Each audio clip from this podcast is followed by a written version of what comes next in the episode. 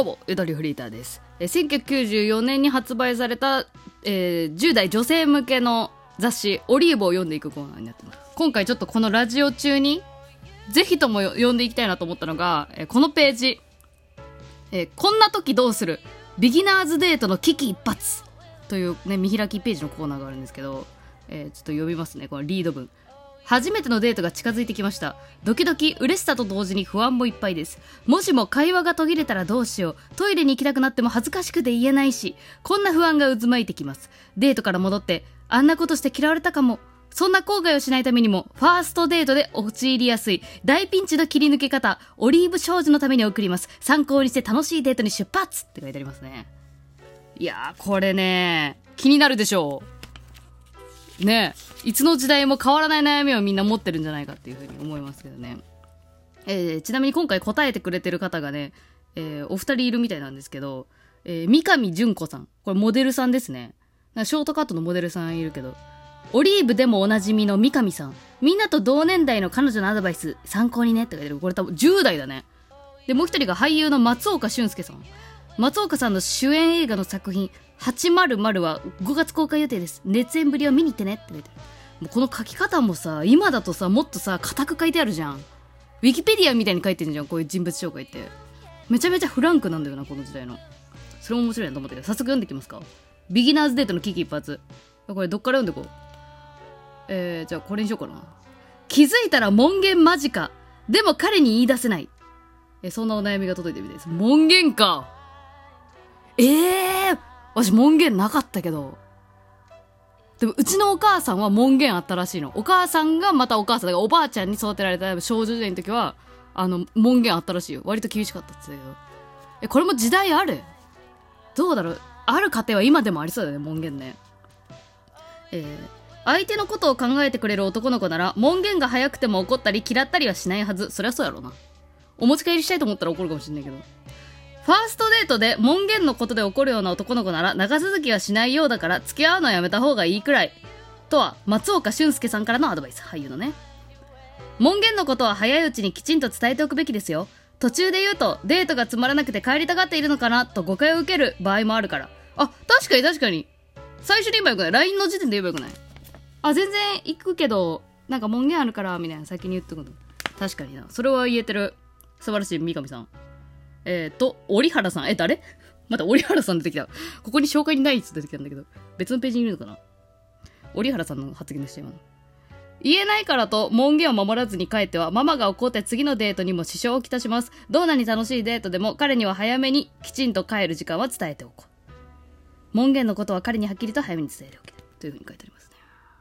いや、これもし私が答えるんだったら、え、ママ門限もうちょい緩くしてくれんっていう、え、そっちを言った方がいいんじゃないかな。いや、でもそれは難しいのかな。ママを説得するっていう路線に行くな、私だったら。うん。わかんない。でもね、ママによっては言いにくいこともあるもんね。うん。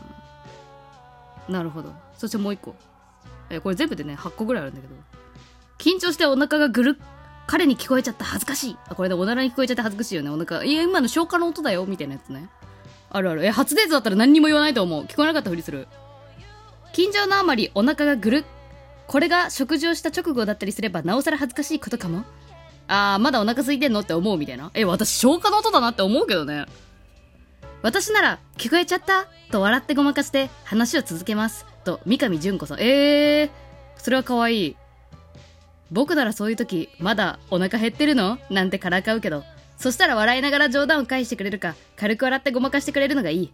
一番困るのは、恥ずかしがって、真っ赤になってうずむいちゃうケースです。えー、ダメなの？マジになられると男の子の方もフォローしようにもできないですからね。と、松岡さん。え、言った方がいいんだ、これ、二人とも。三上松岡は言った方がいいからしい。えー、私なんかもう、え、今なんか BGM かな？みたいな。BGM かな？なんか、うん、なんか雑、ノイズ入ったかなぐらい。聞こえないふりするくない？てかさ、あれ実際になった時ってさ、自分がなったか相手がなったか分かんないぐらいの時ない？なんか感覚がなくてさ。えー、話題にしないけど、あ、でも、まあ音量にもよるよね、そのぐるの音にも。そして続いて、あ、これ気になるよ。もしかして、キス？心の準備ができてないよ。初デートでキスか。最初のデートでいきなりのキスの予感。でも断ったら嫌われるかも。ファーストデートをしただけで付き合ってもいないのにいきなりキスをするのは変です。あこれ三上さんの発言。今後ちゃんと付き合っていくつもりの男の子なら嫌だときちんと言えば絶対分かってくれるはずだと思います。ええー、まあ戸惑ってこと嫌っていうことあるのかな？ファーストキス嫌って何？逆に。まああるか。そうあるのかな？松岡さん初めてのデートなんだし好きな男の子でも断った方がいいですよ。ええー、そうなの？嫌いになるよりもむしろこの女の子はきちんとしてるんだって彼も見直すはず。えつまりキスを許すか許さないかでなんかその子のそのなんか低層観念がわかるみたいなそういう価値基準だったってこと？え？なんかもうさデートしよう。まあでもそうか探り探りのデートってことなんだろうなこれって。いやそうだわ。だって今のさ時代ってさ最初に LINE 交換するとか最初に Twitter インスタでつながってたとか何かワンクッションあった上で話が意気投合したからデートしようっていう順番になる方が多いもんね。マッチングアプリはまた別だと思うけど。でこの時代とかっていうのは相手のことを分かるためにまずデートするっていう。そういう順番だから確かにそういう関係性だったらファーストデート初デートでキスを確かに変だね。あーなるほど。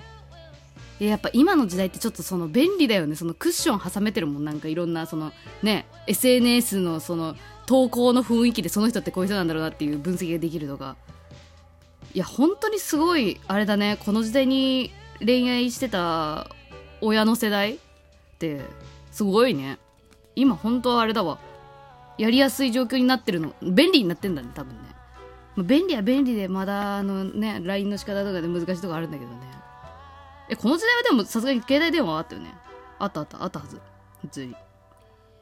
えあったかな？ないかもしんない。私が生まれた時ぐらいにスーパーファミコンって言ってたかな？お父さんが。のマリオめっちゃやってたって言ってたかなちょっとわかんないですね。え嘘マジ ?27 年前。え続いて待ち合わせに遅刻どうしよう。これがもう最後になっちゃうな。洋服のコーディネートに悩んでいて遅刻。これは結構多いようです。初めてのデートだから彼も怒らないにしても何十分も待たせてはやはり印象はかなり悪くなってしまいます。彼に会ったらすぐに理由をペラペラ話さずまずはごめんなさいときちんと謝ることが大事ですね。まあそりゃそうやな。理由も出か出がけにクラブの先輩から電話がかかってきてしまってとか仕方がなかったというような彼にも納得してもらえるような嘘を簡単明瞭にがいいと思います。氷室さん。誰？氷室さん。また急に出てきた。え嘘言うのダメじゃね？嘘を推奨してんだけど。クラブの先輩から電話がかかってきてしまってクラブも時代だね。まあ今もあるけどさ、もちろん。ごめんクラブの先輩から電話かかってきちゃってすごい遅れちゃったつって。え、電話しながら歩けるよね。ちょっと私もクラブの先輩と電話してる人と多分仲良くなれないからな。これでもでもね。嘘は良くないと思う私、普通に。寝坊しちゃったってもう言うしかなくない？下手に長々と言い訳しない方がいい。あ、いいね。悪かったという気持ちを込めて、とにかく一生懸命に謝ることです。もしも洋服に悩みそうなら前日から着ておくものをある程度考えておくことがベストですね。と、松岡さん。これね、あの、磯野家のカツオですね。カツオとワカメは確か寝るときにさ、枕元に洋服置いてなかった。なんか私そのシーン見たときに、あ、偉いと思ったもんね。学校の次の日に着てく服を置いて寝るみたいな。そういう風にしな、した方がいいよ、みたいな。え、マジで人それぞれだね。でもいいな、この時代の。こ、氷室さんっていう方は簡単明瞭に、あの、納得してもらえるような嘘をつく方がいいと思いますって言ってるもんね。これぞ割と多様性じゃない？まあ、こうね、みんなが読むであろう雑誌に堂々といろんな、まあまあいろんな価値観あっていいんだけど、面白。ええやん。えー、あっという間に12分来ちゃった。まだあと3つもある。ハンバーガー彼の前では食べにくいとか。あ、わかる。でかい口開けるのとかね。突然会話が途切れたどうしよう。え、これめっちゃ気になる続きも読もうと思います。よければお付き合いください。ほいではまた。